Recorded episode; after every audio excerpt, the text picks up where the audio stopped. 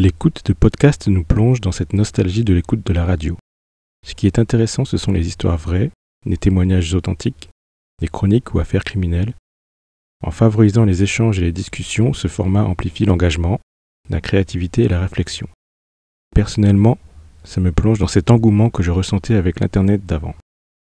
C'était un espace de bienveillance, un endroit qui nous permettait d'apprendre de l'autre tout en traversant les frontières. Vous avez probablement découvert les podcasts en cette fin d'année. Laissez-moi un commentaire si vous faites partie des nouveaux auditeurs entre septembre et décembre. On est ensemble. Hein. Depuis un an, on assiste à un véritable phénomène de société. Toutes les applications de streaming audio ajoutent le mot podcast directement dans le nom de leur application. Concrètement, je pense que l'année 2022 sera l'année de l'adoption des podcasts. Ils feront partie intégrante de notre quotidien. Ça arrive à point nommé car le premier confinement nous a démontré qu'on avait besoin de changement, tant sur le plan personnel que sur le plan professionnel. L'écoute de podcasts est naturellement devenue notre nouvelle routine afin de sélectionner les informations positives de notre choix. Les podcasts, ce sont tout simplement les surprises que l'on aime. J'entends par là que ça fait tellement plaisir d'entendre de la bouche de quelqu'un quelque chose qu'on a toujours pensé au fond de soi. C'est extrêmement rassurant et réconfortant d'entendre quelqu'un expliquer et détailler cette idée ou ce concept dont nous avons fait l'expérience à un moment de nos vies. Grâce au podcast, on se sent moins étrange. Ça donne l'impression d'appartenir à une communauté, le fait que cela passe par la voix renforce ce sentiment d'appartenance. C'est vraiment une des choses que j'adore dans les podcasts.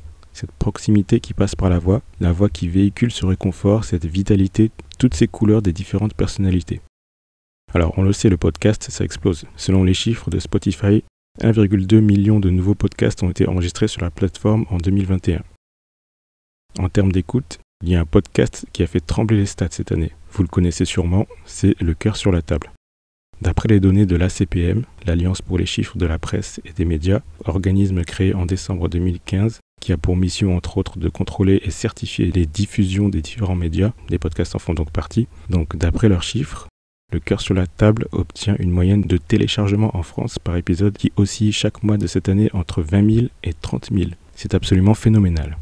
Pour rappel, ce podcast n'a même pas un an. Il a été créé le 10 février 2021. Il totalise 21 épisodes. Le dernier épisode date du 26 novembre. Enfin bref. Je fais partie des rares qui ne connaissaient pas ce podcast il y a un mois. À vrai dire, ce n'est pas ce podcast qui m'a définitivement converti. On peut dire que le hasard fait bien les choses, vu que j'ai découvert mon podcast préféré par hasard. Et depuis, je l'écoute avec assiduité. Je vous le recommande vivement, c'est Nouvel Oeil, animé par la jeune et pétillante Victoria Guillaumont, je vous passe une sélection très réduite des extraits qui ont le plus résonné en moi. Ce qu'on imagine, on le crée. Euh, c'est-à-dire qu'aujourd'hui, on vit dans une ère où on est baigné euh, dans des scénarios catastrophes. Ça devient de plus en plus difficile, en fait, d'imaginer des scénarios positifs. Donc, tout est une illusion et la seule chose qui, pour moi, n'est pas une illusion, ce sont les émotions. Beaucoup de gens bah, n'osent pas passer à l'action parce qu'ils ont tellement peur de se tromper qu'ils sont complètement paralysés. Mais en fait, si tu inverses un peu le paradigme et que tu te rends compte que finalement, euh, c'est en faisant plein de choses euh, que oui, il va y avoir 80% qui est acheté à la corbeille, qui est nul, euh, et c'est pas grave, c'est comme ça. Mais que c'est en fait en faisant ces 80% de choses ou ces, 100% de choses que tu vas avoir de temps en temps des petites pépites qui vont te permettre déjà d'avoir du succès et deuxièmement d'apprendre parce que ben, même si tu as planté ton coup la première fois, ben, en fait c'est la deuxième qui sera la bonne ou la troisième ou la cinquième eh bien, ça te permet en fait d'être beaucoup plus à l'aise à l'idée euh, de te tromper et, euh, et donc euh, d'avancer. Dans ton quotidien, les choses doivent pas être compliquées, ça doit pas être dur. Si c'est dur, c'est que c'est qu'en fait c'est pas naturel. Et pour moi, la réussite, c'est ça, c'est de dire je fais ce qui me rend heureux tous les jours, et c'est la liberté au travers le fait de faire confiance à la vie en fait et de me dire que la vie fait bien les choses, que généralement même des choses qui sont très douloureuses euh, nous amènent derrière à des transformations très positives. Et, et bref, je me suis dit, euh, ok, en fait, je peux pas faire ça. Je peux pas passer ma vie à attendre les week-ends pour être bien et pour vivre ce dont j'ai envie de vivre.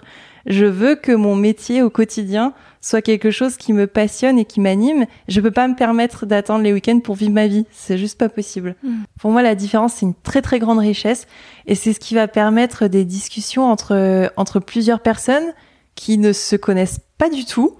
C'est leur différence qui va finalement pouvoir les rassembler. Mais en fait, euh, la mission de vie, c'est euh, c'est d'être connecté à toi, c'est d'être connecté à la vie. Et à travers cette connexion, la vie te mène euh, à bonne destination. C'est le chemin de la vie en fait. Et la vie, euh, il y a un réel euh, potentiel et elle met sur ta route des opportunités qui font que ta vie, elle devient magique. Et si j'ai le temps, j'aimerais bien raconter un souvenir avec tous les, les toutes les précisions que j'ai encore aujourd'hui, toutes les sensations, les odeurs, pour pour lui faire revivre une photographie, tu vois.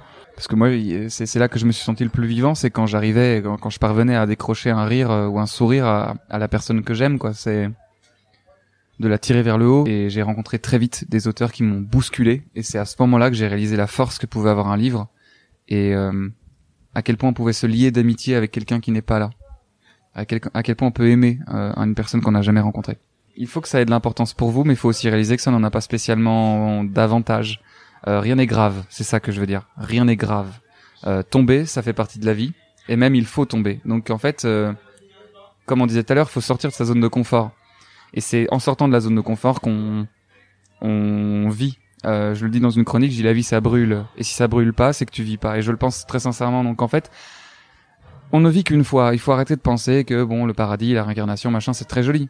Mais on ne vit qu'une fois.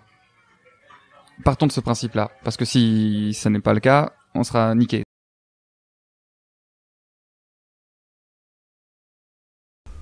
Si jamais cela vous parle, je vous ai mis les liens Apple Podcast en description. En opposition à l'expression bien connue le revers de la médaille, j'aimerais vous proposer une série d'épisodes appelée La Vert du Memdals. Vous pouvez chercher sur le net, ça s'écrit M-E-M-D-A-L-Z.